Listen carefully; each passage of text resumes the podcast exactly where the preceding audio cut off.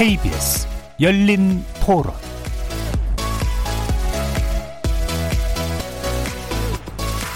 안녕하십니까. KBS 열린 토론 정준희입니다.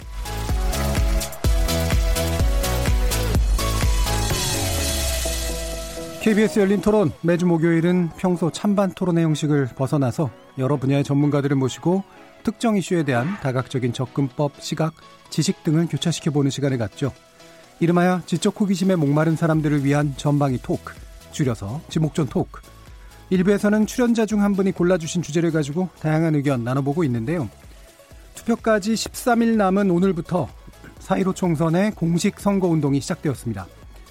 지난해 말 선거법 개정안의 국회 통과로 선거일 전에 만 18세가 된 청소년들도 투표권을 갖게 되면서 고3 학생 일부도 유권자 대열에 합류했죠. 하지만 코로나19로 인해 어려움을 맞고 있는 학교, 그리고 민주주의의 꽃이라는 선거가 원활히 진행되기도 어려운 그런 상황. 과연 18세 유권자들은 생애 첫 선거를 어떻게 경험하고 또 기억하게 될까요? 이 번 주 출연자의 픽은 만 18세 첫 투표, 우려와 기대 속 전망은이라는 주제로 출연자와 함께 다양한 생각 나눠보겠습니다. 한편 미성년자를 포함한 여성들을 협박해서 성착취물을 제작, 유포한 이른바 텔레그램 엠벙방 사건의 국민적 분노가 갈수록 거세지고 있습니다. 심지어 체포된 태평양이라는 대화명의 가해자가 16살이라는 사실이 알려지면서 충격이 가시지 않고 있죠. 이번 주 제작진의 픽은 N번방 사건을 통해 본 우리 사회 성인지 감수성이라는 주제로 혹여 우리 사회의 어떤 구조적인 문제가 이런 끔찍한 디지털 성범죄를 양산하고 있는 건 아닌지 출연자들과 되돌아보는 시간 가져보도록 하겠습니다. KBS 열린 토론은 여러분들이 주인공입니다. 문자로 참여하실 분은 9730 누르시고 의견 남겨주십시오. 단문은, 단문은 50원, 장문은 100원의 정보 이용료가 붙습니다. KBS 모바일 콩, 트위터 계정 KBS 오픈, 그리고 유튜브를 통해서도 무료로 참여하실 수 있습니다. 날카로운 의견과 뜨거운 참여 기다리겠습니다. KBS 열린 토론 지금부터 출발하겠습니다. 살아 있습니다. 토론이 살아 있습니다. 살아있는 토론, KBS 열린 토론. 토론은 라디오가 진짜입니다. 진짜 토론, KBS 열린 토론.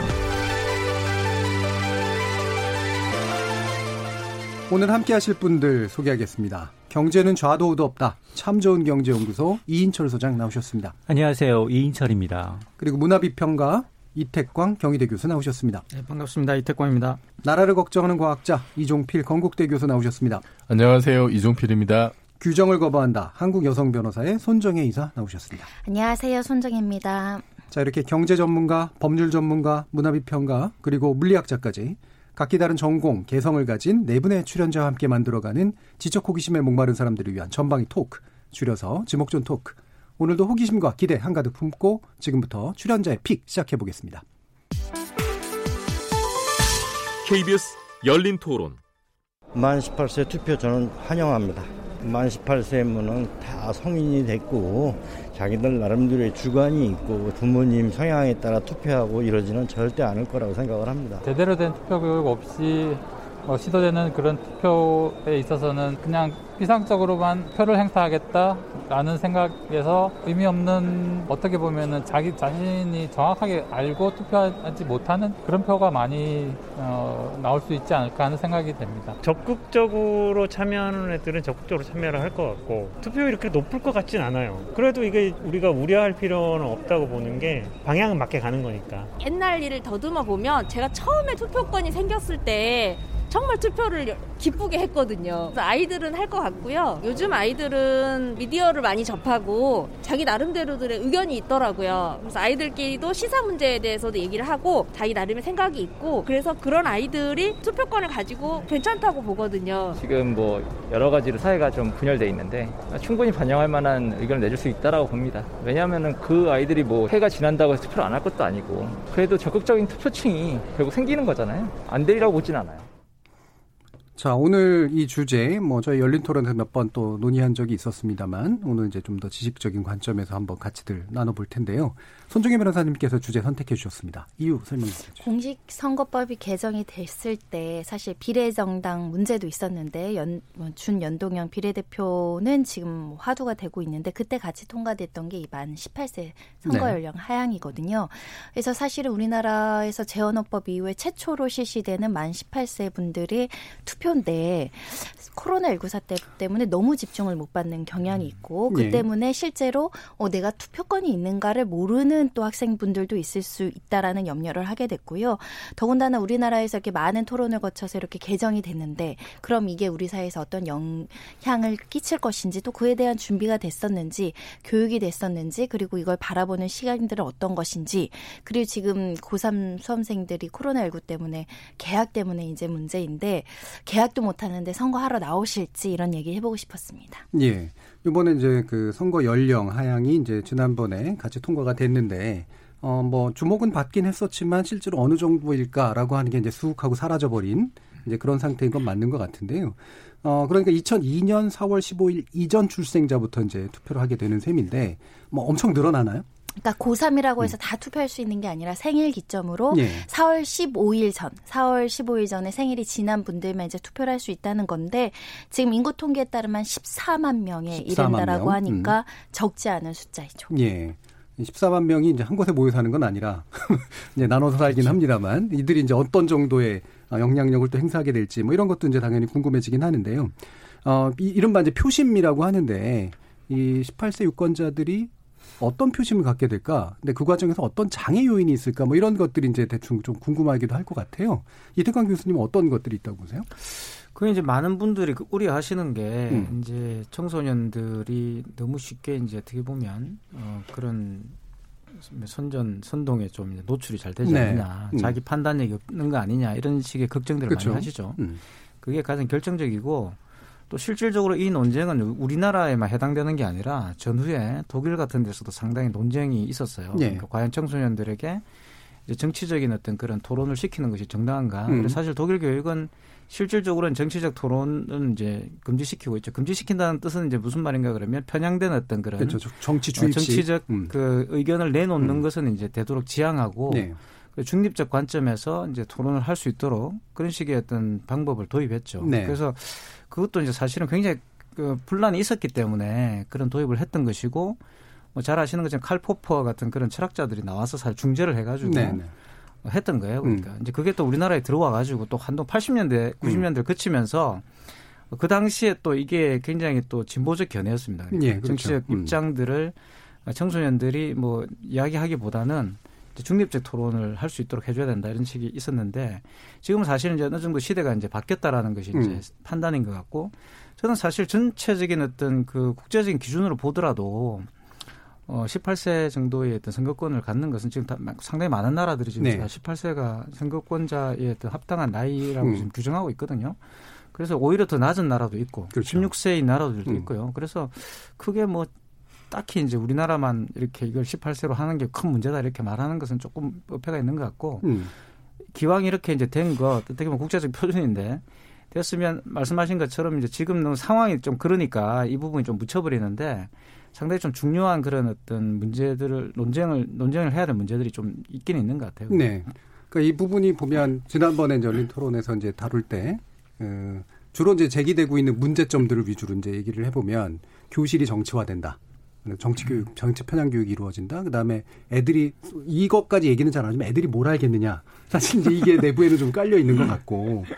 어, 그다음에 이제 그 결과로 이제 정치가 좀 이렇게 뭐랄까 왜곡되는 현상이 나타날 것이다. 뭐 이렇게 이제 얘기들을 하는데 여러분들은 어떻게 보세요? 이게 어, 흔히 뭐 18세 유권자는 그러면 진보한테 유리한 건가? 그래서 진보적 의제인가? 이런 음. 표심 계산의 어떤 것도 작동할 것 같고, 실제로 뭔가 좀 걱정하는 것도 좀 있을 수도 있을 것 같고, 전반적으로 이 논의의 구도가 만들어지는 양상을 보면서 어떤 생각들이 드셨어요? 그러니까 어떤 문제가 발생했을 때 그걸 자정할 수 있는 능력이 이 만 18세에게 있느냐, 거기에 예. 의구심을 가지면 정치화돼서 아, 효과가 있다라고 판단을 하는 건데 우리 법을 보시면 만 18세 기준이 굉장히 많아요. 네. 결혼할 수 있는 그렇죠. 음. 연령도 만 18세고 음. 뭐 예를 들면 운전면허 따는 것도 만 18세고 음. 국방의 임무도 만 18세가 되면 갈 수 있고 네. 취업도 마찬가지라는 음. 겁니다. 그러면은 적어도 만 18세에 이르면 자기 책임 능력이 있다고 보는 거죠. 음. 교실에서 어떤 정치적인 논쟁이 있을 수 있어요. 뭐 넌 누구 지지해 나 누구 지지하면서 다툼의 여지도 있고 아이들끼리 싸울 수도 있다라고 생각을 해요. 그런데 거기에서 항상 우리 사회를 지탱하는 게 자정 능력이거든요. 네. 서로에 대해서 견제할 수 있고 자제 능력이 있다라는 나이가 만 18세라면 음. 서로 교실 내에서 다 사실은 선거권이 없어도 정치적 토론 하는 친구들은 해요. 그렇죠. 관심 네. 있는 친구들은 한단 네. 말이죠. 그런 면에 있어서 지나치게 정치화에 대한 우려는 지금 현 시점에 봤을 때 뭐 코로나 19 때문에 모여 있지 못한 상황이 있지만 정치적인 문제는 크게 우리 생활에서 변경되진 않았다. 그런 음. 생각이 들거든요. 예, 예. 이종필 교수님. 저는 그 학생들을 이렇게 관리의 대상으로만 보는 게 일단 예. 뭐그 아주 어린 뭐 미착 아동이나 뭐 그러면 모르겠습니다만 그 여전히 좀 그런 문제가 있네. 그리고 이제 그 우리가 성인 기준으로 할 때 우리 사회에서는 옛날보다는 나아졌다고 해도 여전히 이제 대학을 나와야 제대로 된 인간이다라고 하는 암묵적인 선입관도 있거든요. 예.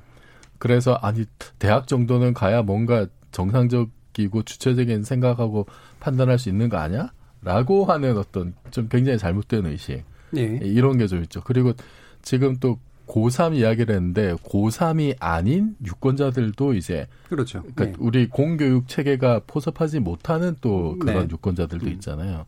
그러니까 너무 이렇게 그 학교라는 틀 안에서 뭐 이, 이 학생들은 아직 미성숙했으니까 관리의 대상이고 뭔가 좀 이렇게 정치에게 표, 표출하면 안 되고 이, 이거는 바람직한 방향이 아니다. 음. 과연 어디까지 낮출 수 있느냐에 대해서는 사회적 합의가 물론 필요하겠지만은 다른 세계적인 추세나 우리 방금 말씀하셨던 다른 어떤 법률들을 봤을 때 뭐 18세 정도는 합당하지 않느냐는 게 제 생각이고 네. 여기에 대해서 어른들이 그러잖아 아니 너네들이 무슨 판단 저, 쟤네들이 무슨 판단력이 있어서 그 중요한 투표권을 주느냐라고 하는데 뒤집어서 얘기하면 그러면 어른들이 투표해서 만든 지금 20대 국회는 이게 지금 국회냐 이게 네. 어른들이 자기가 선택한 그 결과를 놓고 반성을 해보면은 이게 지금 그 우리가 과연 저 그 청소년들만큼 지금 우리가 올바른 판단을 하고 있다고 과연 자부할 수 있느냐 이런 네. 문제가 있고 또 다른 하나 문제는 미래 세대의 앞으로 그 어린 세대가 살아갈 날들이 더 많은데 그 사람들에게 확대권을 줘야 된다는 거예요. 예. 특히나 이제 환경 문제 같은 건 우리가 그, 그 기후 위기나 이제 이런 얘기를 할 때 왜 어른들이 더 오, 굉장히 오래 살았고 그런 사람들이 이제 사실 이 세상에 지은 죄들이 많은 예. 그런 사람들이 왜 미래에 대해서 더 많은 결정을 해야 되느냐. 그렇죠. 어, 더 오래 살아가야 될 그 젊은 세대들에게 더 많은 기회를 주는 방향으로 가는 게 맞다. 네. 그런 의미에서 뭔가 좀 무리한 그 어떤 그 제도적인 현실적인 문제가 있으면 그거를 해결하는 식으로 예. 그렇게 지금 우리 사회가 나아가는 게 바람직하지 않냐. 예. 결국은 이제 보면 문제점을 지적하는 모든 목소리는 사실 학교로 향해요. 그러니까 아직 대학생이 아닌 고등학생, 교복을 입은 유권자라고 표현하는 결국은 이제 학부모의 관점이나 교사의 관점, 미성숙한 학생들을 바라보는 그 관점이 결국 우려의 핵심인 것 같은데 가장 학부모시잖아요, 우리 인철 수장님. 그 사실은 만 18세가 네. 공교롭게도 고등학교 3학년이에요. 예. 3학년이고 일부가 결치죠. 일부는 4월 이전에 태어난 애들은 투표권이 있지만 그 예. 이후에 태어난 애들은 그냥 공부만 없죠. 해요. 예. 근데 우리는 고3은 일생일 대 최고의 난도 수능이라는 음. 시험을 앞두고 있어서 참정권을 부여했는데 과연 그러면 나는 만 18세가 넘었기 때문에 참정권을 부여하기 위해서 정말 내 지역 사회에서 음. 어떤 분이 어떤 공약을 내놨는지를 정말 자세히 들여다보고 투표를 행, 행사할까 네. 이 부분에 대한 의문이 하나가 있고 또 선진국을 보니 우리는 비교적 늦게 만 18세로 낮춰놨지만 먼저 낮춰놓은 데는 학제가 좀 달라요 우리랑 네. 우리는 6 플러스 3 3 제도지만 다른 데는 6 플러스 5로 해서 적어도 선거 연령이 이 대학생 이상 음. 이렇게 이제 학제가 고3에 딱 걸리지 않고 이제 넘어간 데가 많아서 그러면 이걸 좀 만에 하나 지금 우리는 이제 먼저 선거 연령을 먼저 낮추고 학제 개편은 후 이제 얘기가 아직 아직 예. 나오지 않은 상황이지만 음. 이런 것도 좀 마, 맞물려서 중장기적으로는 좀 맞춰가야 되지 않나. 음. 그리고 또 하나가 이 참정권을 나이를 한 살을 더 내렸다라고는 하지만 아직도 민법상 나이로는 19금, 19살이잖아요. 그러니까 어떤 기준에 따라서 성인이냐 아니냐가 우린 들쑥날쑥 예. 하니까 헷갈리는 거죠. 이, 그리고 또 하나가 이 한 살, 18, 18세로 낮춤으로 해서 젊은 친구들의 아주 아까 얘기했던 것처럼 신선한 시각의 어떤 어, 다양한 정책을 내놓고 정말 그 중에는 일조, 일, 일부는 받아들이고 고치려고 개선해야 되는데 선진국도 보면 선거 연령은 나타났지만 실질적으로 현장에 나가서 투표하거나 이런 건 굉장히 미미하다는 거죠. 예. 그래서 우리가 물꼬를 터는 만큼 이 받아들일 만한 이 학교 현장의 준비가 좀 되어 있는지 그리고 이걸 이제 계기로 해서 지금 젊은 사람들의 어떤 의견 입장을 반영할 수 있는 채널 통로를 좀 만들어 줄 필요가 있다. 예. 그래서 일부 정당은 지금 뭐 정말로 실제적으로 이제 이런 이제 갓 이제 만 18세가 넘은 친구들을 이제 가입을 하고 있는데 그런 게 좀 보편화돼야지 이게 그 가입한다는 것 자체가 화제가 돼서는 안 될 것 같아요. 예.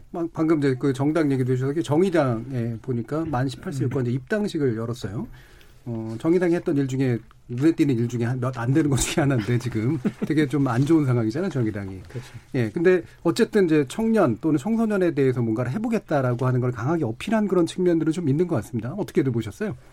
그렇죠. 그 일단 정의당이든 그리고 이제 이른바 이제 소수 정당들이 음. 주로 이제 내세웠던 기본적인 슬로건들이 젊은 세대에 네. 대한 여기도 이제 사실 이제 우정필 교수님 지적하셨던 약간 그런 선입견이 좀 있긴 있는 것 같아요. 예. 젊은 세대일수록 진보적일 것이다라고 생각. 그런 게 있죠. 예. 근데 이제 사실 선거권이 18세로 낮춰지는 데는 상당히 좀 음. 어두운 역사가 있어요. 네. 유럽에서 왜 낮춰졌냐. 원래는 20세, 21세 이렇게 돼 음. 있다가 음.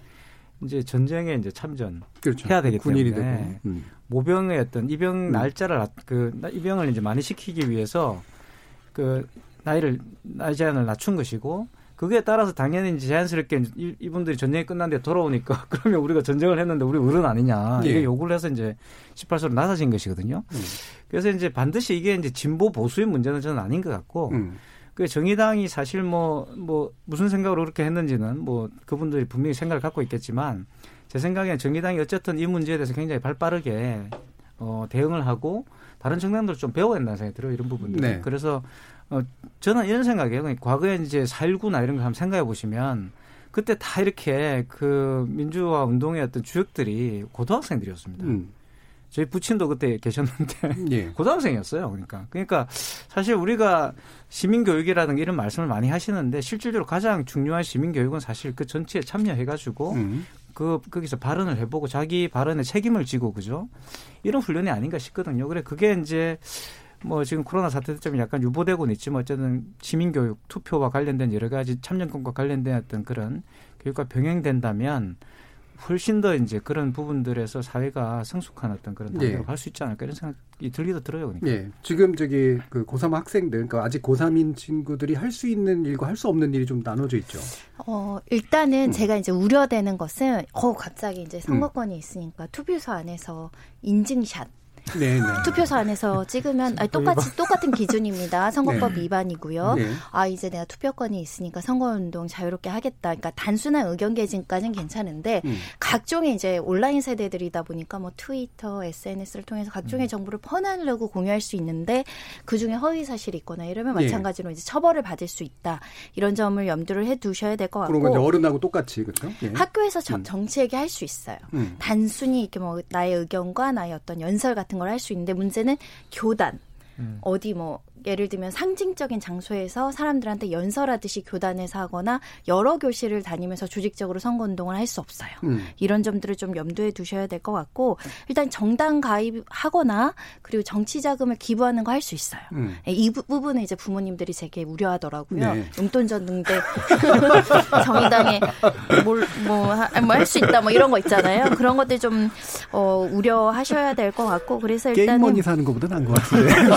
근데 이전 점을 주의하셔야 돼요. 정치적인 어떤 운동을 할 수 있다고 제가 말씀드렸지만 학교 네. 내에서는 대다수의 또 학교들 50% 가까운 것이 자체 규칙을 만들어서 아, 학교, 학교, 내에서 예. 정치적 의견 하지 말라라고 규칙을 음. 했기 때문에 예. 우리 법은 허용하지만 학교 내 규칙으로 정치 운동을 아예 금지하는 학교가 있고 음. 그걸 어기면은 징계 에 해당할 수 있기 때문에 이걸 네. 유념하셔야 되죠. 어, 교칙이 굉장히 좀 세게 돼 있는 면은 분명히 좀 있죠. 그래서 선거법보다도 훨씬 더 이제 강하게 돼 있으니까. 아직은 우리나라가 이제 정치적 토론에 대한 네. 교육이 사실 저는 이게 굉장히 중요하다고 생각했던 게 이번에 코로나19 사태에서 어딜 가도 정치적인 논쟁이 굉장히 과열되어 있어요. 네. 네. 정말 어디 뭐 특정 사이트에서나 음. 볼수 있는 단어들을 불쑥불쑥 단체 카톡방에서 음. 싸우거나 누구 기분 나빠서 나가시거나 이렇게 정치적인 성향이 강하게 드러나는 것이 과거에는 잘 안 드러났는데 요 사태 많이 드러나면서 사람들이 합리적으로나 포용력 있게 정치적인 걸 하는 게 아니라 딱 얘기하고 다른 얘기가 나오면 너는 누구누구 편 해서 아예 이제 벽을 쌓고 예. 서로의 어떤 분리를 하는 모습을 보면서 되게 안타깝더라고요. 음. 되게 좋아했는데 얘가 여길 지지해서 너무 실망스러워. 이런 것도 너무 많아서 이게 바로 우리가 어릴 때부터 정치적인 토론을 안 한 결과다. 음. 어떻게 하면 남을 기분 나쁘지 않게 불쾌하게 내 정치적인 의견을 공개적으로 드러낼 수 있는가. 예. 이게 사실은 저는 이렇게 그 선거 연령이 하향되면서 우리가 해야 될 방향이라고 봤거든요. 교육도 하고 음. 선거적인 토론도 해보고 근데 요번에 모의 선거 교육도 선관위에서 금지를 시켰거든요. 예. 아직 성숙하지 못하다는 그랬죠. 거죠. 우리는 예. 정치적인 토론을 하다 보면 분명히 싸운다. 학교 폭력이 생긴다 뭐 네. 이런 염려가 있어서 아직은 미성숙한데 이런 부분 좀 개선할 수 있지 않을까. 음. 그러니까 아이들끼리 이제 뭐 정치적인 이야기를 하는 것은 뭐별 문제 없을 것 같고, 근데 그게 이제 과도하게 운동화되는 거는 우리가 좀 조심을 해야 되긴 하는데 모의 선거 교육에 대해서도 상당히 막 갈렸었단 말이에요 의견들이. 근데 일단 필요하다고 생각을 하셨던 거죠. 저는 필요하다고 생각했어요. 왜냐하면 음. 이것은 모의 선거를 어떻게 하자는 거였냐면 토론을 한번 해보고 네. 어떻게 이제 선거에 대한 관심을 유발시켜서 토론해서 실제로 유권자로서 투표까지 가게끔 그리고 그 과정에서 필요한 교육을 시키겠다는 건데 선관위의 고민은 첫 번째는 국공립이면 공무원들이시잖아요 교사 네. 선생님 혹여라도 공무원들이 선거에 영향을 끼치는 발언을 할까봐 음. 이렇게 토론 지금 그렇죠. 중지하시지만 그렇죠. 네. 어떻게 얘기하다 보면 내 주관이 아이들한테 음. 설명이 될 수 있잖아요. 그걸 염려했던 것 같고 또 토론하다 보면 이 사람이 누구 정당 지지자인 걸 학생끼리도 다 나타나잖아요. 이게 사전 그 설문조사, 사전 조사가 될수 음. 있다라고 이제 반대를 했죠. 음. 그래서 그것이 또 이제 실제로 그 결과 가지고 또 이제 아이들한테 제3자 효과라고 이제 보통 그러는데 음. 애들의 표심에 또 영향을 미칠 수도 있는 거 뭐 이런 것도 있을 테고요. 아니, 저는 그 음. 예. 그 선관위가 아직도 너무 규제 일변도에 네. 선거 제도를 가, 그 규칙을 가지고 있는 것 같아요. 음. 옛날에는 이렇게 막 금품 살포하고 조직 동원하고 공무원 나이 동원하고 이런 암울한 역사가 있으니까 그걸 이제 많이 막으려고 한 그런 역사 때문에 그렇지만 지금은 사실 또 그런 게 많이 사라졌잖아요. 뭐 돈은 맞고 일분 풀겠다라고 해서 이제 몇 번 바꾸긴 했습니다만 여전히 좀 이렇게 표현의 자유가 이렇게 좀 억압이 되는. 우리나라는 굉장히 선거법이 엄하죠. 어, 엄하죠. 네. 엄하고 뭐 이렇게 예를 들어서 뭐 그 여론조사 결과 같은 거 하나 알려도 선관위 직원이 저한테 와가지고 왜 선거 개요 적지 않았냐고. 음. 선관위 분들 진짜 부지런하신 것 같아요.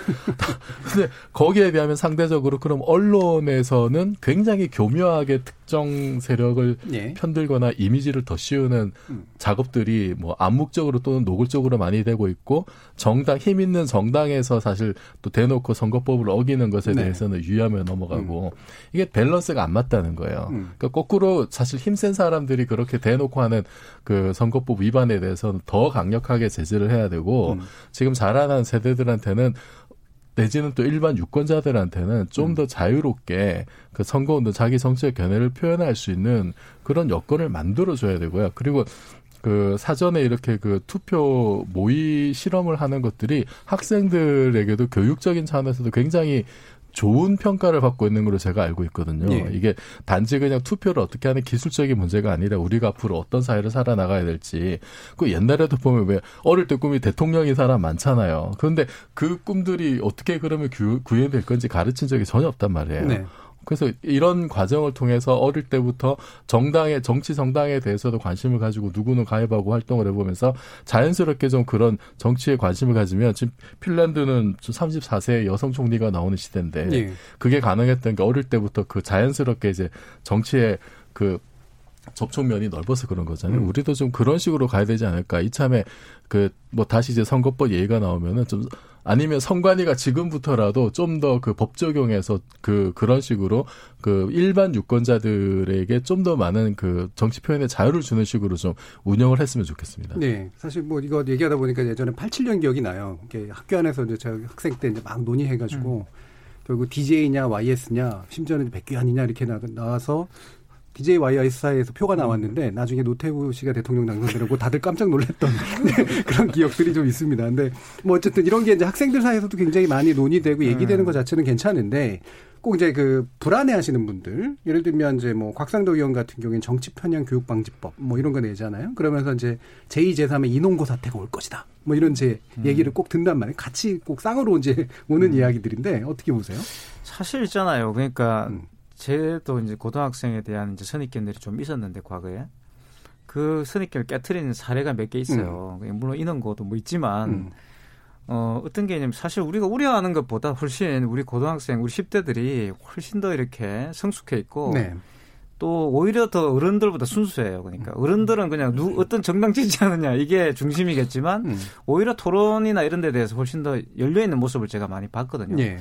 그 대표적인 게 과거에 이제 그 촛불 촛불 문화제 주도했던 10대가 있었는데 여고생입니다. 지방에 있는 여고생인데 그 여고생이 청소년당을 만들겠다고 그러고 다녔던 적이 있었어요. 물론 음. 당연히 못, 그 당시에는 이제 불법이니까 못 만들었죠.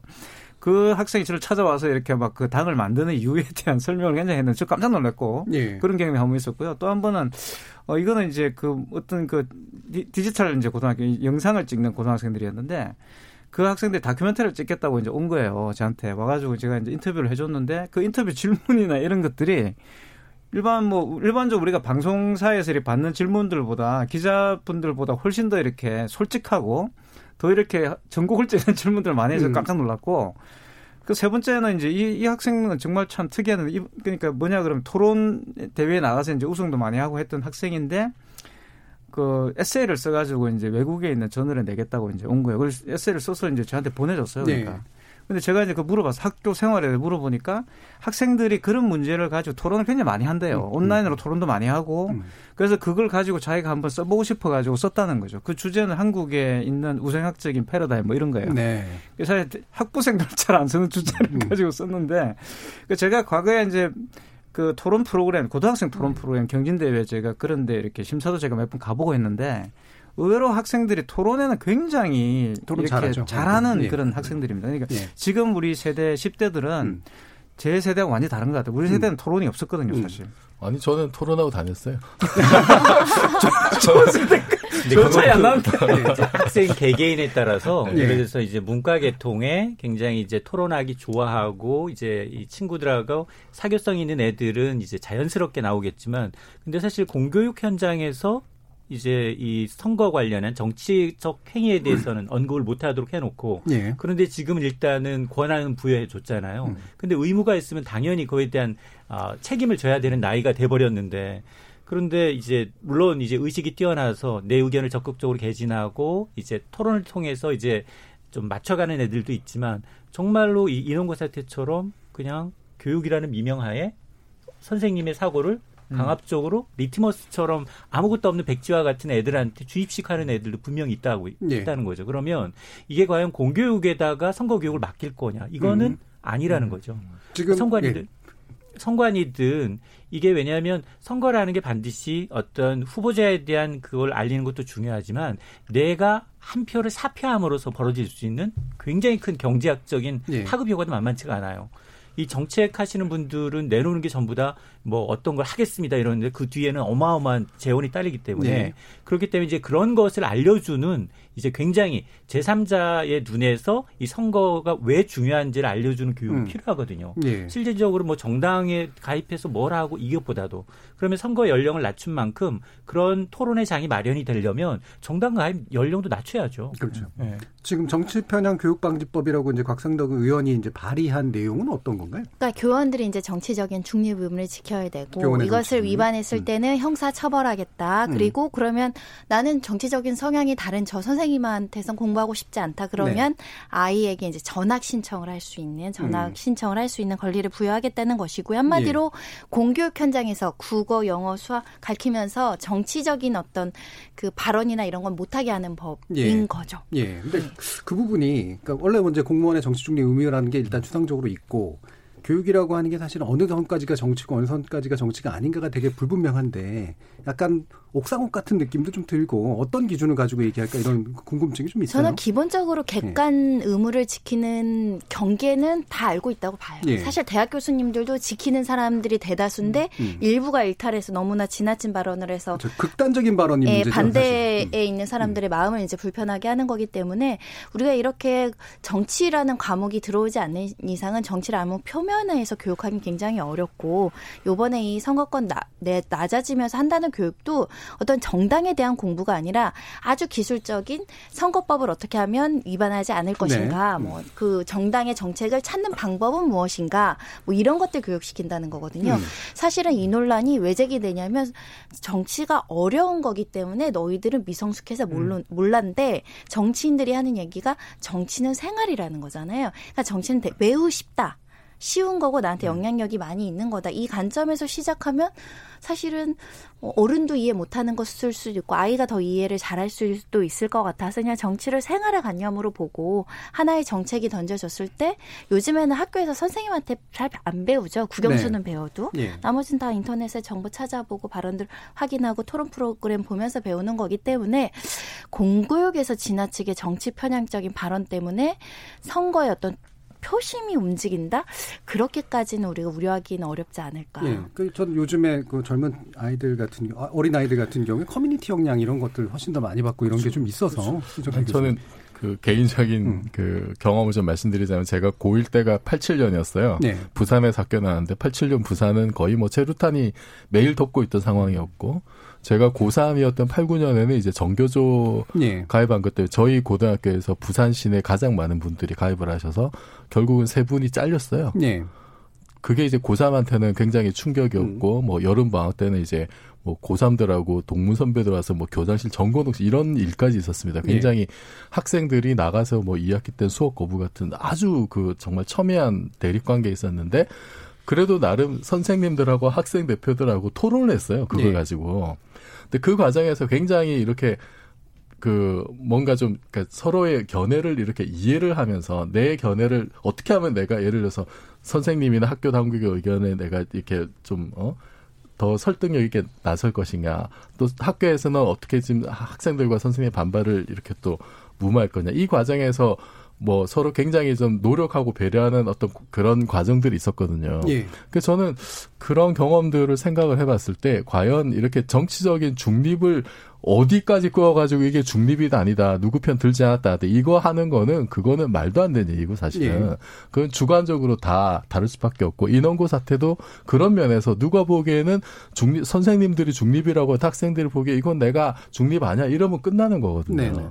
그래서 저는 그런 기계적인 중립보다도 사실은 지금까지 한국 교육이 어땠습니까? 그런 중립의 이유로 정말 독재와 친일의 역사를 강압적으로 가르친 게 우리 학교가 가르친 교육의 역사잖아요. 예. 옛날에는 지금은 많이 달라졌습니다만 그래서 저는 그런 것보다 아니 가장 좋은 거는 아니 난 누구 지지해, 난 누구 싫어해. 이런 의견들을 자연스럽게 표출하고 그것이 공존하는 게 중요한 거예요. 예. 서로를 인정하면서 왜 내가 누구를 지지하고 누구를 반대한다는 게 그게 표출되면 안 되는가. 음. 오히려 우리가 지향할 거는 그런 의견들이 표출되면서 공존하는 방식을 모색하는 학교에서부터 가르쳐야 된다고 보거든요. 예. 억누르려고 하지 말고. 음. 이인철 소장님 말씀까지 한번 들어보죠. 그 교육이라는 거는 굉장히 찬성이에요. 왜냐하면 음. 교육은 있어야지만이 아까 얘기했던 것처럼 똑같이 이제 권한이 주어졌기 때문에 내가 만일 SNS에다가 이제 투표한 거를 찍게 되면 너는 위반이다라는 걸 애들은 아직 모를 테니까 당연히 가리키는 거에 대해서 이 선거가 주는 어떤 파급 효과, 내가 한 표를 행사함으로 해서 그 사람이 당선이 되고 그리고 그게 정책에 또 반영이 되고 그리고 우리가 지금 가장 고민하고 있는 그 세대에서 가장 고민하고 있는 게 뭐 예를 든다면 교육 문제도 있을 수 있고 친구 관계도 있을 수 있고 아니면 뭐 선, 뭐 부모님이나 아니면 여러 가지 관계가 있을 수 있는데 자기한테 가장 이제 도움이 될 만한 정책을 고르는 눈을 해안을 주, 기 위해서 누군가 해야 되는데 그걸 과연 공교육을 맡고 있는 선생님들의 네. 몫이냐 그건 아니라는 거죠. 음. 저는 선관위가 나서야죠. 예. 그리고 난 다음에 기본적으로 그건 쉽잖아요. 기본적으로 ABC가 선거에 ABC가 있잖아요. 그 ABC를 책자로 줘서 교육시키고 그리고 난 다음에 그 교육하는 그게 물론 지금 만 18세지만 전 그 교육은 그 이하에도 중고등학생도 필요하다고 보거든요. 예, 예. 딱 어느 순간 땅에서 준비되는 게 아니라 선거가 우리가 매년 하는 게 아니라 2년 내지 4년 뭐 해, 어쩌다가 하는 거기 때문에 그 교육은 나이가 어릴수록 좀 좋다고 봐요. 알겠습니다. 저 청취자들도 의견이 있으실 것 같아서요. 한번 들어보고 가겠습니다. 정희진 문자 캐스터. 네, 만 18세 첫 투표. 우려와 기대 속 전망이란 주제로 청취자 여러분이 보내주신 문자 소개해드리겠습니다. 먼저 유튜브로 의견 주신 박병철 청취자분. 이번 총선에서 투표권이 있는 고3 아들을 둔 사람입니다. 아들이 어느 날 제게 이렇게 말하더라고요. 아빠, 전 아빠 의사와 상관없이 인물 보고 뽑을 거예요. 속으로 뿌듯했습니다. 우리 아들 잘 키운 것 같습니다. 해주셨고요. 유튜브로 의견 주신 데이비드 박 청취자분. 우리 큰아이가 고2인데 벌써부터 저에게 본인의 정치적 생각을 가르친답니다. 어쩔 땐 본인의 정치적 성향을 제게 강요까지 한다니까요. 콩 아이디 오윤재님, 우리가 쉽게 하는 착각과 오류가 바로 어른이 될수록 철든다는 생각 같습니다. 나이 먹는 만큼 사고에 있어 유연성이 떨어지면서 자기 사고에 갇히게 되는 모순도 알아야 합니다. 선거 연령 18세보다 더 확대해도 좋을 듯 하네요. 유튜브로 의견 주신 베이커리 179 청취자분. 이유를 불문하고 병역의 의무를 지니게 하면서 참정권을 안 주는 건 말이 안 되죠. 18세 유권자님들 파이팅입니다. 콩아이디 이상용님. 자칫 일부 선생님들의 정치적 색깔이 청소년 유권자들에게 영향을 줄 수도 있다는 걱정을 떨칠 수가 없네요. 콩아이디 3854님. 결과는 뚜껑을 열어보면 알겠죠. 다만 제가 기억하는 저의 청소년기는 모든 것이 확신할 수 없는 시기였고 어른들의 의견이 의사결정에 끼치는 경향이 더 컸던 것 같습니다. 그리고 현재 직업상 아이들을 가까이서 접하고 있는데 아이들은 또래 간 우정이 정치적 견해보다 우선하는 경향이 있습니다. 아이들이 과연 얼마나 독립적이고 확신에 찬 의사결정을 할지 다소 의문입니다. 유튜브로 의견 주신 나이프 마가 청취자분. 본디 참정권이란 나이로 판단하지 말고 개개인의 인격으로 판단해야 하지 않을까 생각합니다. 18세면 사리분별도 할 수 있고 이미 성인이라고 봐야죠. 유튜브로 의견 주신 돌콩과 푸른꿈 청취자분. 10분 공감합니다. 세상엔 18세보다 못한 68세가 더 많다고요. 라고 보내주셨고요. 콩아이디 장유성님. 20년 넘게 투표를 해봤지만 어리거나 늙은 게 무슨 상관이 있을까요? 오히려 성숙했다고 자신하는 우리들의 선택이 잘못됐을 가능성이 더 높지 않을까요? 라는 의견 주셨습니다. 네, KBS 열린 토론. 이 시간은 영상으로도 생중계되고 있습니다. 유튜브에 들어가셔서 KBS 일라디오 또는 KBS 열린 토론을 검색하시면 지금 바로 토론하는 모습 영상으로 보실 수 있습니다. 지금 방송을 듣고 계신 청취자 모두가 시민 농객입니다. 문자로 참여하실 분은 샵 9730번 누르시고 의견 남겨주세요. 단문은 50원, 장문은 100원의 정보 이용료가 붙습니다. KBS 모바일 콩, 트위터 계정 KBS 오픈을 유튜브를 통해서도 무료로 참여하실 수 있습니다. 계속해서 청취자 여러분들의 날카로운 시선과 의견 보내주세요. 지금까지 문자캐스터 정희진이었습니다. 예, 정치자 의견 중에 보니까 아빠 의견 안 듣고 인물로 뽑겠다는 그런 아이도 있었는데 저희 패널 중에 가장 인물이 좋으신 이인철 소장님은 아쉽지만 여기서 인사를 드려야 될 것 같습니다. 다음 주에 뵙겠습니다. 네, 수고하셨습니다. 청취자들의 직접 참여로 이루어지는 KBS 열린 토론, 청취자들의 의견 받아봤습니다. 어, 일명 정치 19금 무너지면서 총선들의 참정권 확대 기대 크지만 코로나19라는 상황, 그리고 우리의 정치 현실, 여러 가지 우려들도 남아있긴 합니다. 과연 어떤 결과로 돌아올까요? 국민의 눈과 귀가 정치권을 향하고 있습니다. 지목전 토크 출연자의 픽 여기서 마무리하겠습니다. 여러분께서는 KBS 열린 토론과 함께하고 계십니다.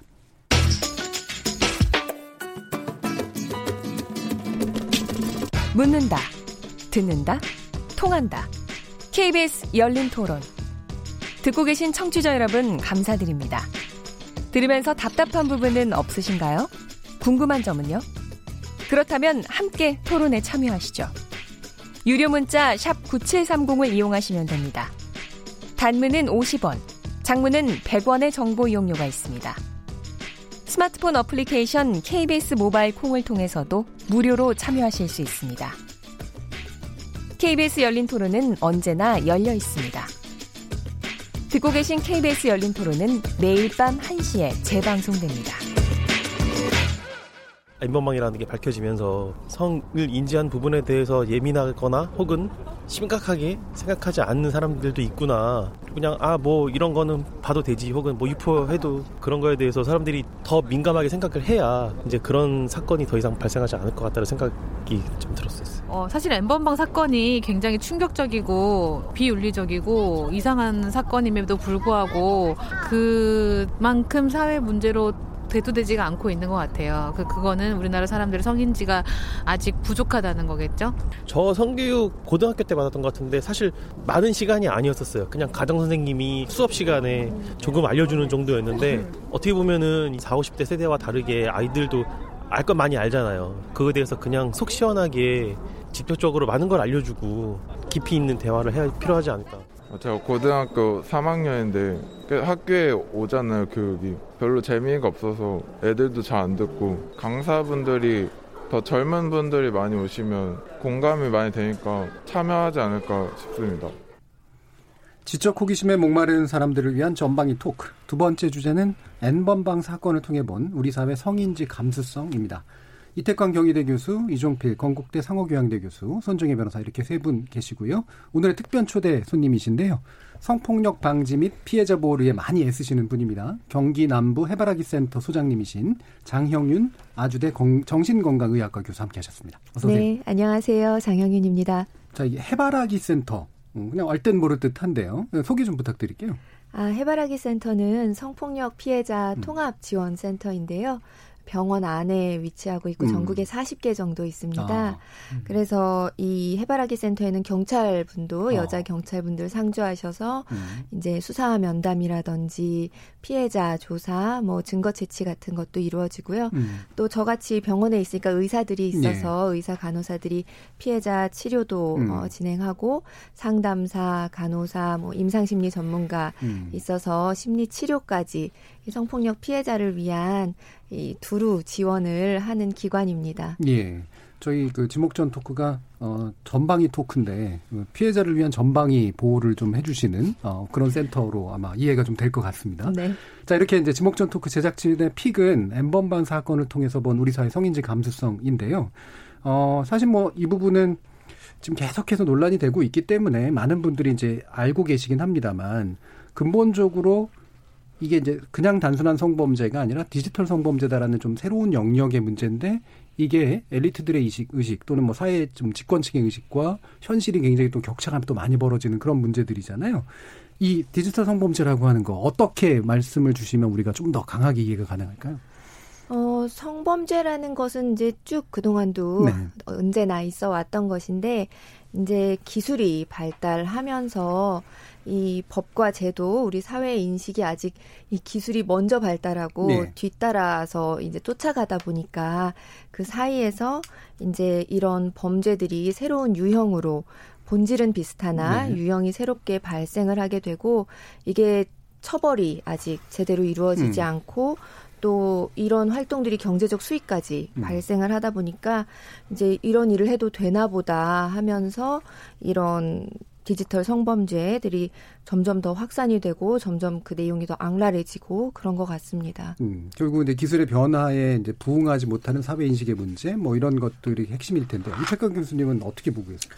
저는 이 사태가 음. 굉장히 좀 복잡한 레이어가 좀 있다 보거든요. 음. 층이 좀 있다고 보는 게 많은 분들이 이제 성착취물 또는 성범죄 이렇게 규정을 하시지만 그 네. 성범죄를 저지른 분들은 그 엠번방에 들어가셔가지고 아니, 사실 엠번방이 박사방이죠, 그죠? 네. 거기 들어가셔가지고 그 성착취물을 내려받아 보신 분들이에요. 네. 그분들이 사실은 성범죄를 저지른 거죠. 예. 본인들은 모르겠다고 뭐 음. 모른다고 이렇게 이야기하지만 명백하게 불법이죠, 그죠? 그것도 그 아동 예. 성착취물을 봤다는 것 자체가 음. 사실은 외국 같으면 바로 그냥 음. 10년 이상 징역입니다. 들어가면은 그러니까.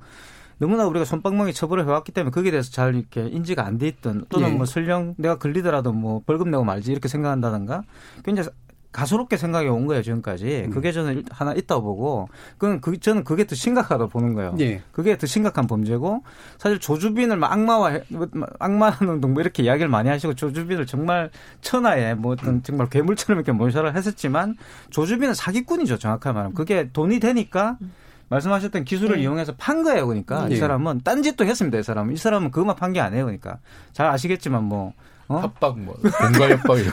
공갈 협박범이죠. 어. 그리고 심지어 살인도 묘의하고 네. 악질 이제 범죄자인 거예요. 이 사람이 왜 그 짓을 했는가는 궁극적으로 그걸 사는 사람이 있었다는 거죠. 네. 저는 이게 굉장히 심각한 문제고 이게 저는 근절이 돼야지만 되는 음. 거지. 이게 뭐 예를 들어서 뭐 기술이 발달했기 때문에 범죄 수사가 안 된다 이런 것들은 저는 핑계라고 봐요. 그러니까 예. 충분히 그런 것들은 잡아낼 수 있다고 생각 들고 나리에 받으신 분들이 사실 빨리 자수를 해야 되는 거죠. 예. 바로 이제 이 부분이 사실은 이제 법령에서 이제 입법 미비가 된 부분도 있고 해석상에 이제 또 지나치게 보수적인 부분도 있고 뭐 공백들도 사실 많은 건 있, 있단 말이에요. 근데 이거의 심각성을 일단 이해하려면 전 뭐 많은 분들은 이해하시다고 생각을 하긴 합니다만 왜 하필 성착취물이라고 부르는가에 대한 정의부터 좀 필요할 것 같은데요. 장영민 교수님. 어, 그러니까 이게 성, 뭐, 다른 일반적인 성적인 영상과 이게 다르다는 것은 이건 범죄고, 예. 어, 다른 하나는 범죄가 아니라는 거겠죠. 범죄라는 예. 것은 피해자가 존재한다는 음. 뜻일 거고요. 그러니까 이 영상이 이제 제작되고 유포됨으로 인해서 어떤 사람이 누군가가 인권이 어마어마하게 침해가 되고 또 굉장히 큰 후유증을 겪는 예. 그런 실제 피해자가 발생한다라는 게 성착취라고 불러야 되는 이유인 것 같아요. 예. 그러면 저 법적인 부분도 몇 개 좀 짚어볼까요, 선보는 성착취물은 사실 법률적인 용어가 아니죠. 아니고요. 예. 이제 풀어보자면 협박과 폭행에 의한 음란물 제작을 강요당한 성폭력 피해자 예. 정도 이제 그게 다 법률 용어로 예, 할수 있을 예. 것 같은데 사실은 뭐라고 표현을 해야 되지? 참을 수 없는 형량의 가벼움에 대해서 분노하던 여성들이 예. 사실 몇 년간 누적되어 있었어요. 왜냐하면은 음. 어, 소라넷 이야기도 나오고 다크햄 얘기도 나오고 음. 얼마 전에 불법 촬영 몰카 관련해서 여성들이 편파 수사했다 형량이 너무 낮다라고 해서 시위도 되고 부렸었잖아요. 그 이후에도 유명한 연예인들마저 본인이 어떤 성관계 사적인 동영상에 대해서 협박을 당하는 사건들이 계속 발생을 하면서 이게 누적되어 있던 사이버 성폭력 문제가 아니 이런 수준까지 악화됐어서 이렇게 강범위하게 많은 사람들이 봤어? 그 피해자가 아동 청소년이야? 심지어 예. 그 영상은 너무나 지나치게 사람의 인격을 말살시킬 정도로 한 사람을 농락시킨 거죠 한마디로. 이런 부분에 대해서 많은 사람들이 어머 이럴 수가 이럴 수가 한 거죠. 저도 깜짝 놀란 면도 좀 없지 않아 있어요. 그리고 네. 우리가 어, 우리 아무리 성상품화 문제라든가 성매수자에 대한 어떤 심리나 이런 것들을 봤지만 아 이런 식으로까지 장사를 하면서 돈 버는 범죄 단체들이 있었구나에 예. 사람들이 기함을 한 거죠. 예. 그런데 나오는 형량들을 보니까 이제는 그 눈이 법원 너흰 뭐니 뭐 수사기관 너흰 뭐니로 이제 향하는 거죠. 예. 그리고 나아가선 국회의원들 뭐 하고 있었니라고 음. 되는 상황이 아닌가 합니다. 그러니까 이 부분이 이제 그 감수성의 문제랑 그다음에 법의 공백이 이제 두 가지가 좀 겹쳐서 나타나고 있는데 뭐 예를 들면 어, 과거에 불과 얼마 전까지도 revenge 포르노라는 말을 써버린 거 아니에요. 그러니까 포르노그라피 일종으로 이제 그걸 취급해 버린다라든가. 그 다음에 지금 법도 보면은 이거를 본 사람들은 물리적으로 소지한 게 아니기 때문에 뭐 예를 들면 처벌이 좀 어렵다라든가 뭐 이런 식의 이제 문제들이 지금 계속해서 나타난단 말이에요. 장현영 그 교수님 보시기에 이와 같은 문제들 그러니까 이 어떤 감수성, 성인지 감수성 뭐 이렇게 이제 표현할 그런 부분들에 대해서 어떤 어, 말씀을 좀 주시고 싶으세요?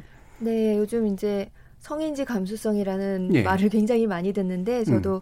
성폭력 피해자 지원 이 분야에서 일하면서 아, 갈수록 이게 무슨 뜻인지 모르겠다라는 음. 생각이 예. 들 때가 있어요. 근데 예. 어 이거를 어떻게 설명할 수 있을까 제가 생각을 해보면 성은 성이고 인지는 이제 우리가 안다는 뜻이고 음. 감수성은 우리가 예민해야 된다는 예, 뜻이잖아요. 음. 그래서 이제 뭐 직장 내 성희롱을 예로 들어보자면 일반적으로 이제 범죄나 폭력은 이 행위자의 의도가 중요하기 마련인데 이 성폭력, 성희롱은 그렇지 않다는 예. 아주 특이한 특징을 갖고 있거든요. 그래서 뭐 예쁘니까 술 한번 따라 봐라라든지 음. 음. 뭐 치마가 짧아서 보기 좋다라든지 이런 말들이 행위자가 그 어떤 의도로 했느냐가 중요한 게 아니라 상대가 들었을 때 이게 불쾌할 수 있을까? 를 예. 생각해야 된다는 거죠. 상대 입장에서. 그렇죠. 그래서 이 그 근데 이제 성별이 다르다 보면 음. 단순한 역지사지 수준으로는 그걸 알기 어려울 수 있다는 거예요. 예. 그래서 이게 상대방의 성별의 입장에서 알아야 되고 그다음에 예민하게 행동해야 된다. 음. 그런데 그런 부분이 아직 부족한 부분이 있어서 예. 이 성범죄 혹은 디지털 성범죄의 그 심각성이 아직 사회 전반에 좀 잘 안 알려진 게 아닌가 예. 그런 것 같습니다. 예. 결국 이제 이게 영어로 이제 젠더 아이덴티티가 옮겨진 거긴 한데 우리는 인지라는 말까지 붙여서 좀 더 구체적으로 설명하고 있는 것 같은데 성이나 성별에 관련돼서 뭔가 행동에 문제가 있다는 걸 알고 그것이 심각하다라고 하는 걸 느낄 수 있는 건 이제 결국 이 부분일 거 아니에요. 근데 이게 이것도 역시 법률적인 용어는 아니지 않습니까? 법률적인 용어는 아닌데 이게 예. 처음 등장했던 첫 판례를 설명을 드리면 교수님이 이제 학생들에게 이제 성희롱 예. 또는 성추행적 발언을 해서 교수 해임 처분을 받았는데 이 소송이 1심에서는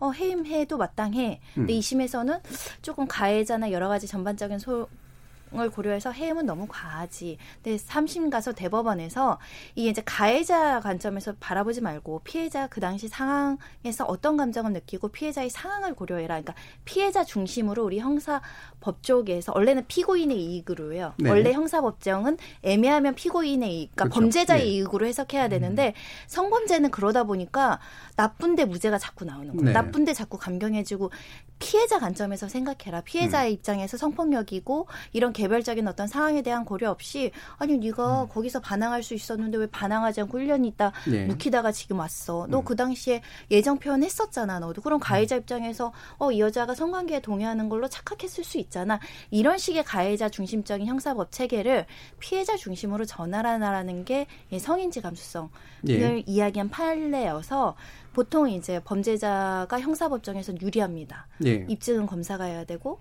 우리 피해자는 또 절차 참여권도 제대로 보장이 안 된 시절이 많아서 근데 지금은 가해자 입장을 너무 두둔하다 보니까 사법 정의가 무너지는 경우가 많아서 피해자가 피해자가 처한 구체적인 상황을 고려하고 예전에 생각했던 예전엔 청바지를 입으면 성폭력이 어렵다라는 말도 안 되는 논리도 음. 있었잖아요. 예. 말도 안 되는데 판결문에 기재가 됐던 그런 걸 없애자라는 거죠. 예. 그래서 이제 그게 이제 판결문 안에 처음 등장하면서 우리한테도 이제 쓰이기 시작을 한 건데 사실 이제 잘 말씀 주신 것 같은데 결국 형사법적 체계라고 하는 건 결국 증거에 기반을 둬야 되고 죄형 법정주의에 기반을 둬야 되니까 애매하면 사실 이걸 유죄로 판결하지 말자라거나 또는 강하게 하지 말자가 이제 작동한다라고 보는데 이 성범죄 관련해서 이제 피해자의 어떤 측면들이 굉장히 중요해서 결국은 피해자의 시각에서 바라보고 증거도 그것에 따라서 이제 고민을 해야 되는 상태들이 벌어지는 거잖아요.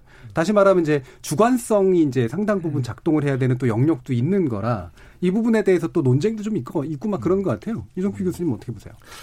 저는 좀 인상적이었던 게 그 예전에 이제 안희정 전 지사 네, 사건 네. 때그 1심에서 나왔던 이제 표현 중에 피해자다움이 네, 네. 없다. 음. 그게 이제 무죄 근거로 이제 네. 인용이 됐었잖아요. 이게 그 지금 그, 그 표현 안에 사실 지금까지 이제 우리나라 그 사법 체계가 좀 작동해 왔던 방식 성범죄에 대해서 네. 그런 게 좀 많이 들어가 있었던 것 같아요. 왜 피해자가 피해자답다는 그 현실에도 없는 추상적인 어떤 그런 상을 맞춰야 되는지. 예. 그 그게 사실은 이제 남자들이 예를 들어서 뭐 남자는 그렇게 해도 된다라고 하는 아, 어떤 암묵적인 우리 왜곡된 어떤 성의식이 이제 네. 법률상에서는 그런 식으로 표현이 된 것 같아요.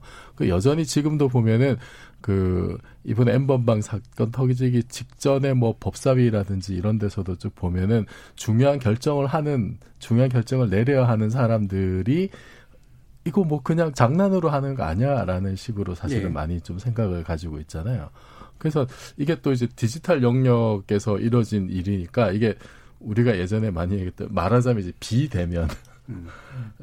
직접 이렇게 보지 비대면 어떤 새로운 형태의 비대면 범죄가 이루어지니까 거기에서 그 그냥 보는 사람도 이거는 내가 그냥 죄의식이 없어지는 거지. 이거. 예. 내 직접 직접 보는 게 아니고 이거 그냥 디지털 파일 비물리적이기도 하고. 네. 예.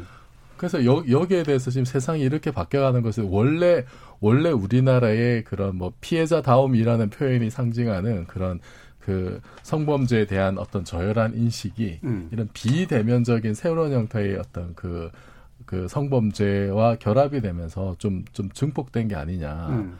이런 생각이 들고 저는 이번 사건 보면서 정말 참 이해를 할 수 없었던 게 아니 이게 지금 대중적으로 널리 알려진 게 대학생 두 명이 잠입 취재해서 한 거잖아요. 예. 그럼 그동안 다른 언론 뭐 한 거예요 도대체? 언론은 뭘 했으며 KBS는 뭐 했으며 아니 경, 경찰하고 검찰은 도대체 뭘 했냐? 그 우리 우리 지금 이 말하자면 지금 코로나 때문에 난리지만은 성범죄 방역 시스템이 없는 거예요. 아예 없습니다. 제가 봤을 때는. 이게 있었으면은 이런 식으로까지 될 리가 없잖아요. 어떻게 오랜 세월 그 피해자분들이 제발 좀 이런 체계를 갖춰 달라고 했는데 하나도 없는 거예요, 사실은. 예, 어제 나온 분들이 얘기하시는 게 실제로 법원이나 검찰이나 이 사건의 실체를까 뭔지 잘 모른대요. 정확하게 이해도 뭐, 못하고 뭐가 있고. 문제인지도 모르는 거예요. 근데 음. 저는 예를 들어서 검찰 같은 경우에 김학의 사건 그냥 넘어갔잖아요. 네. 제, 제 생각으로는 제 솔직한 심정은 검사분들한테는 김학의가 영웅이 돼 있을 것 같아요. 우리는 아무도 건드리지 못해. 우리는 영감님이니까 힘센 영감님이니까 김학의처럼 저렇게 네. 집단 성폭행을 해도 돼. 라는 생각, 라는 영웅주의가 퍼져 있지 않을까. 좀 과한 감수성인 것 같은데. 아니, 지금, 지금까지 검사들이 해온 일들을 보세요. 예, 뭐 버닝썬 사건이라든지 예. 다른 사건들, 장전 사건도 그렇고, 이런 거 터지면, 아니, 갑자기 집단적으로 안면 인식 장애 걸렸습니까? 지금 고화질 영상도 나왔는데, 우리 사람 비막이 아니다. 자기들만 아니라고 우기고 있잖아요. 근데 이런, 한국에서 가장 센 권력을 가지고 있는 집단이 그런 식으로 나가면 그게 전 사회 전체에 어떤 메시지를 줄 것인지. 네. 권력자의 이런 모습들 어떻게 보세요? 아니, 뭐, 음. 일정하게 이제 음. 그게 있죠. 음. 그런 이제 정확한 이제 지적을 해주신 부분은 이제 그거죠. 이게 권력 관계에서 네. 발생하는 문제라는 것이고요. 그러니까 남녀라는 이런 어떤 정상적 관계에서 발생하는 게 아니라 권력 관계. 사실 저는 이제 뭐라고 생각하냐 그러면 마치 엠번방 사건이 최근에 와서 갑자기 이렇게 발생한 그렇죠. 것처럼 네. 이렇게 생각하시는데 오래된 문제인데 만연돼 있습니다. 그러니까 네. 만연돼 있었고 제가 청소년 때 이렇게 본 제 주변에 그 쉽게 말하면 그 뭐 이게 방송 용어는 아니지만 양아치라 불리는 애들 있잖아요. 이런 짓을 밥 먹듯이 했어요. 그러니까 네. 왜 하냐 그러면 이게 이제 여자들은 그런 애들이야라고 생각한다는 거예요. 여학생들은 그렇게 해도 돼. 왜냐하면 그렇게 보고 자랐기 때문에. 네. 그래서 굉장히 남성다움을 과시하는 아이일수록 그런 짓을 많이 했어요. 그러니까. 근데 그것을 말 그대로 어른들이 보고도 제지를 안 했다는 거죠. 그렇죠. 그런 네. 것들이 만연해 있었고 멀리 갈 것도 없이 조그만 최준 그 정준영 사건 같은 것도 있잖아요. 네. 그렇죠. 자기들끼리 카톡으로 이렇게 나눠보고 자기들 음. 그런 어떤 어떻게 보면 그것도 성착취물이잖아요. 원하지 않는 동의 없이 찍어가지고 몰래 나눠 본 거니까 그런 것이 비일비재 지금 드러나고 있을 겁니다. 어딘가 네. 어디에선가 그리고 그걸 가 협박하고 아까 revenge 포르노 말씀하셨는데 네.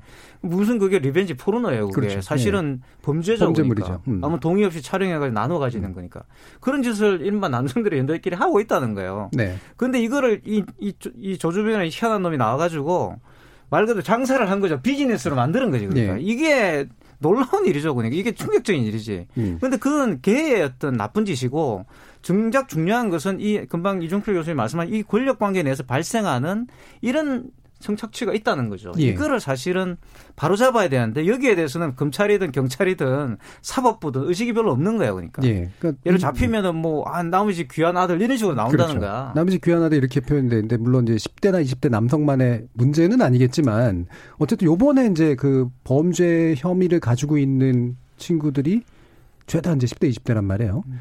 예, 그러니까 어른들이 보니까 더 놀랍기도 하고 뭔가 싶기도 하고 그런데 이거는 뭐 이렇게 교육이 부족해서 그런 거라고 보십니까? 아니면은 어떤 다른 문제가 있다고 보십니까, 장 교수님? 어, 아까 말씀하신 음. 것처럼 정말 이게 갑자기 생긴 문제가 음. 아니거든요. 몇 년 전부터 아주 아주 심각했고 이번 엠번방은 정말 그걸 사업화했다는 음. 네. 이런 특징이 있는 것뿐인데 저는 이런 이 시스템 동네가 양산된 건 정말 우리가 이렇게 만들었다. 네. 왜냐면은 계속 그렇게 해도 괜찮다, 문제되지 않는다라는 메시지를 우리 사회가, 우리 또 수사기관이 끊임없이 주었거든요. 기존 사례들이. 음. 네. 그래서 저도 뭐 몇 년 전부터 이런 유형의 피해자들을 굉장히 많이 만나고 있는데, 그러면은 처벌이 제대로 되는 경우가 없어요. 가장 많이 듣는 게 이제 서, 서버가 해외에 있다. 네. 가해자 특정이 안 된다. 예. 그 다음에 성인지 감수성도 부족하죠. 어, 뭐, 성매매한 거 아니냐. 그다음에 뭐그 피해자가 모르면 상관없는 거 아니냐. 네. 또 그래도 되는 또 그런 거 아니냐. 그다음에 또 미성년자에 대한 이해가 부족한 부분도 굉장히 많아요. 그래서 음. 어 정말 얼마 전까지만 해도 이 엠번방 이렇게 커지고 모두가 공분하기 직전만 해도 수사기관에서는 이런 말들을 했어요. 아니 애가 자기 폰으로 자기 몸을 찍어서 자기가 전송했는데 예. 뭘 수사하라는 말이냐. 음, 음. 어, 그러니까 이 미성년자 아이들이 기본적으로 성인에 대해서 갖는 신뢰, 그다음에 그게 이제 애착을 통해서 그루밍이 돼서 그루밍. 음. 어, 이 이 아이가 명시적인 협박이 없었어도 너 이러면 너 큰일 난다라는 협박이 없었어도 이게 거절하기 어렵고 자발적이라고 보기 어려운 특성을 예. 이해를 못 하고 계속 수사도 안 하고 음. 처벌도 안 하고 방치한 거죠. 돈까지 벌게 하고. 그러니까 성 그 이렇게 아이가 보낸 게 문제가 아니라 음, 이걸 찍어서 보낸 음. 아이의 행위가 문제가 아니라 그런 걸 요구하는 것 자체가 문제라는 네. 그 인식이 정말 부족했던 거죠. 예. 여기서 이제 두 가지 문제를 한번 짚어봐야 될 것 같은데 하나는 실제로 이제 그 청소년 층에서 이와 같은 게 죄의식이나 범죄의식 없이 만에, 만연해 있는 어떤 문제들이 어느 정도 심각한지에 대한 이야기랑 그다음에 아까도 이제 피해자인데 사실은 이게 뭐 마치 공범자라든가 아니면 그러니까 그 이런 그 음. 촬영 당한 또는 자기 스스로 협조한 것처럼 보이게 되는 이 현상들에 대해서 어떻게 봐야 될지도 있는 것 같거든요. 일단 장영윤 교수님 현장에서 이 어, 어떤 어느 정도까지 만연돼 있나 이런 게. 어, 이 저희가 이제 저희 기관의 네. 데이터를 예. 보았을 때 한 4, 5년 전부터 아동 청소년 성폭력 피해자의 한 20% 최소 20%가 이런 채팅 앱이라든지 예. SNS라든지 디지털 성범죄의 성격을 포함한 음. 사례들이에요. 음. 그러니까 예. 이게 정말 갑자기 나온 아주 특이한 신종 범죄가 아니라 음. 이미 하나의 거대한 흐름이죠. 비율을 차지하고 네. 있는 예. 분야로 이미 발전을 한 상태인 거죠. 그런데 현장에서 이 실제 피해자들이 이제 진료하고 치료하는 사람으로서 이 디지털 성범죄라는 게그 대표적인 성범죄 우리가 강간이라고 부르는 네. 그 성범죄보다 피해자의 후유증은 훨씬 음, 커요. 좀 그럴 것 같아요. 네. 네. 그러니까 이게 어, 한 명한테 내가 물리적인 강간을 당한 게 아니라 불특정 다수에게 네. 이게 유포가 되었다라고 생각을 하게 되는 순간 정말 그 매 순간 내가 시각적 그런 강간을 당하는 그렇죠. 것 같은 수치심을 평생 가져가야 네. 되는 거거든요. 그래서 어, 병원에 이제 저한테 오는 피해자 중에 한 분은 병원에 오실 때 온몸을 가리고 오세요. 예. 온몸을 가리고 모자 쓰고 선글라스 끼고 마스크 끼고 긴 팔에 장갑까지 끼고 살이 안 보이게 하고 오세요. 이분이 하시는 말씀이 누가 나를 본다고 생각하면 네. 그 수치심에 이렇게 살이 타들어가는 것 같다고 표현을 하시거든요. 근데 그러니까 당연히 집 밖에 나가기도 힘들고 대인 기피도 생기고 어 이런 그 어마어마한 어마어마한 피해를 어, 야기시키는 문제인데 여기에 진짜 말씀하신 것처럼 조주비는 네. 하나의 사업 모델을 만들었을 뿐이고 그 수많은 지금 26만 명이라는 숫자가 언급되고 그렇죠. 있는 이 관전자라고 부르는 사람들은 어 정말 공범이라고 볼 수밖에 없고 음. 어이 수요가 근절되어야 이러한 유형의 성범죄도 막을 수 있을 텐데 지금은 너무 만연해 있다. 예. 아, 그러, 그렇게 보여요. 예. 뭐 이게 워낙 이제 공분을 불러일으키는 이슈니까 이 부분도 또 청취자 의견도 좀 들어보는 게 좋을 것 같습니다. 정희지 문자 캐스터? 네, N번방 사건을 통해 본 우리 사회 성인지 감수성이라는 주제에 대해 청취자 여러분이 보내주신 문자 소개해드리겠습니다. 먼저 유튜브로 의견 주신 RL 청취자분. 이번 엠번방 사건의 경우도 성교육, 인권 교육이 부재한 요인이 큰 것 같아요. 판사, 국회의원, 검경에 종사하는 분들은 더더욱 주기적으로 성인지 교육을 받도록 의무화해야 할 것 같습니다. 콩아이디 4266님, 딸 둘을 키우고 있는 아빠입니다. 엠번방과 같은 천인공노할 야만적 사건을 접한 후 지난 며칠 살이 떨리고 피가 거꾸로 솟는 듯해 힘들었습니다. 저는 이 사건이 교육이 교육답지 못한 데서 기인되었다고 생각되는데요. 학교 교육에 대한 개혁을 넘어 혁명이 필요하다고 봅니다. 대학 진학용 시험 풀기, 서열 세우기 교육이 아니라 인문학과 철학, 그리고 성인지 교육을 비롯해 환경과 경제까지 두루두루 인성교육 위주의 교육으로 혁신적 변화가 필요하다고 봅니다. 콩 아이디 오윤재님, 갈수록 보다 잔혹해지고 비도덕적 성 관련 범죄들이 확산하는 데에는 입법부와 사법부의 책임이 크다고 생각합니다. 그리고 보다 더 근본적 책임을 찾는다면 여성의 성을 바라보는 저열한 시각과 성인지력의 부재라고 생각합니다. 콩 아이디 신건일님. 결국 국회에서 엄벌할 수 있도록 명확하게 법을 만드는 것이 중요하다고 봅니다. 입법이 중요합니다라고 보내주셨네요. 네, 지금까지 문자캐스터 정희진이었습니다. 네, 이렇게 어 많은 분들도 같이 좀 분노해주고 계시고 그래서 뭔가 이렇게 처벌의 수단이라든가 방지의 수단들이 이제 굉장히 많이 제도화되는 거 아니냐라는 그런 의견들이 되게 많은데요. 이것도 그러나, 그러나 이제 졸속되거나 성급하게 하는 것도 좀 문제가 좀 있을 것 같고 그래서 네 분이 보시기에 어떤 식의 좀 대응들이 필요할지 한번 돌아가면서 한번 의견들 들어보죠. 한 1분 정도씩. 어, 장영인 교수입니다. 네, 어, 이런 부분을 막기 위해서 여러 층위에서 노력이 필요하겠지만 이제 어, 이 기사 보면서 가장 가슴 아팠던 부분 중에 하나가, 어, 협, 가해자들, 행위자들이 부모한테 이른다가 아이한테 협박이 된다는 네, 지점이었던 그렇죠. 것 같아요. 음.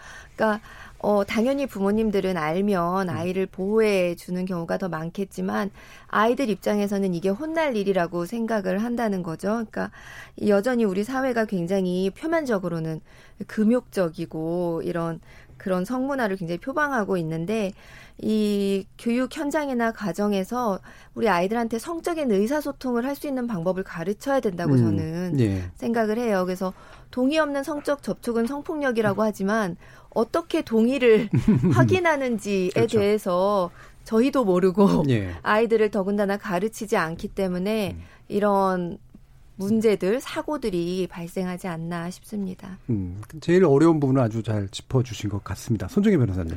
저는 일단은 수사기관의 행태를 바꾸기 위해서는 이런 성범죄 인지수사 가점을 승진제도에서 대폭 활용하면 수사기관 점심시간에 휴대전화로 이런 데 다 찾아 들어가십니다. 예. 발생할 수 있는 수사의 범위를 네. 넓혀야 될 것 같고요. 음. 그래야 상시 모니터링이 된다는 거고요. 두 번째로는 우리가 사실 어, 어떤 아동이 청소년이 성폭력을 당했을 때 신고 의무자들이 있어요. 보통 이제 교사 선생님들 뭐 복지시설 운영하시는 분한테 신고 의무를 부과했는데 좀 과한 입법인지는 토론이 필요했는데 아동 음란물에 한해서는 전 국민에게 신고 의무를 부여하는 겁니다. 음. 아니 음란물이란 말도 안 쓰죠 그러던데. 네, 당연히 그 안에서 보는 네. 것만으로도 그럼 신고 안 하면 처벌할 수 있는 거죠. 네. 그러니까 아동 음란물 정도는 저희가 뭐 여성 성인까지는 확대할 수는 없지만 아동을 상대로 음란물을 제작해서 이거를 공유하는 사람을 보자마자 전 국민은 신고를 해야 되는 겁니다. 네. 이렇게 하면 조금 아동 청소년 보호가 되지 않을까. 음. 예, 이종비 교수님. 선거가 얼마 안 남았는데요. 예. 지금 출마하신 분들 중에 그 또 이렇게 그 문제가 되는 분들이 또 있을 수 있잖아요. 이걸 예. 좀 가려가지고 가장 높은 수준의 좀 뭐 국회의원이든 고위공직자든 좀 그 강력한 어떤 기준을 만들어서 좀 적용을 해서 이번에 그 투표할 때도 그 선택의 기준을 좀 활용하면 어떨까 하는 생각이 듭니다. 예를 들면. 그러니까 그, 그 책임, 그 굉장히 뭐 이번에 이제 법사위 같은 경우에도 예. 보면은 이제 거기서 나왔던 그 발언들 있잖아요. 아, 예, 그리고 예. 뭐 이번에 사실 그 황교안 대표 같은 경우에도 네, 네. 이게 뭐 호기심으로 들어간 사람 어쩌고 저쩌고 네. 이제 했던 것이 굉장히 사실은 사태의 진실 파악도 못 하고 있는 거잖아요. 네. 이런 발언들에 대해서 우리가 좀 강력하게 그 적시를 하고 평가하고 우리가 네, 네, 평가를 하고 거기에 대해서 그 유권자들이 현명한 선택을 할 수 있게 좀 음. 그런 가이드라인 지침 같은 걸 좀 만들 필요가 있지 않을까 음, 싶어요. 음, 그러니까 이렇게 성인지 감성이 현저히 떨어지는 발언들이나 네. 행동들을 했던 네. 분들에 대한 엄밀한 네. 평가 이런 걸 말씀하시는 거네요. 네. 음. 예, 교수님. 그럼 일의 순서가 있는데 저는 음. 일단 그 사회 전반적인 그런 뭐 지금 성인지 감수성 말씀을 하시는데 교육이나 이런 것도 있어야 되겠지만 실질적으로 결정적인 변화는 사실 사법부가 네. 정신을 차리면 됩니다. 그러니까 이게 마녀 사냥이 유럽에서 근절되었던 이유도 마녀 사냥이 거의 한 18세기까지 19세기까지 이루어지거든요. 근데 근절됐던 이유가 단 한 가지예요. 사법부에서 그냥 마녀를 네가 마녀라는 사실 그 사람을 죽였는데 마녀라 사실 증명해라라고 이제 네. 판결을 바꾼 거죠. 그래가지고 마녀를 증명할 수가 없잖아요. 그러니까 음. 마녀를 설령 죽였죠. 그래서 살인죄로 다 이제 음. 마녀를 사냥했던 사람들이 다 처벌당함으로써 처형당함으로써 이제 그게 끝나게 되는 거거든요. 마찬가지로 사법의 어떤 그런 패러다임을 바꾸면 판례를 만들면 저는 당연히 이런 부분들이 신고하게 되고 그런 것을 내려받는 사람들 이게 범죄라는 사실을 인지하고 이게 처벌 수위가 굉장히 높아지면 못하게 되는 거죠. 그러니까 네. 그런 식으로 교육과 함께 병행해 나가야 되는 것이 일의 순서라고 보고 당연히 그러니까 입법기관인 국가도 정신을 좀 음. 차려야 되는 거죠. 당연히 네. 이런 네. 부분과 관련돼서 예. 그런 생각이 듭니다. 그러니까. 이렇게 입법의 적극성, 사법의 적극성, 수사의 적극성 이 세 가지를 다 끌어낼 수 있는 그런 제도적 문화적 변화가 필요한 것 같습니다.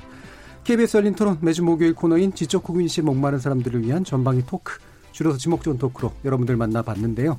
먼저 퇴근하신 이인철 참 좋은 경제연구소장 그리고 문화비평가 이태광 경희대 교수 물리학자이신 이종필 건국대 교수 손정희 변호사, 끝으로 경기남부 해바라기 센터 소장님이신 장영윤 아주대 정신건강의학과 교수까지 다섯 분 오늘 모두 수고하셨습니다. 감사합니다.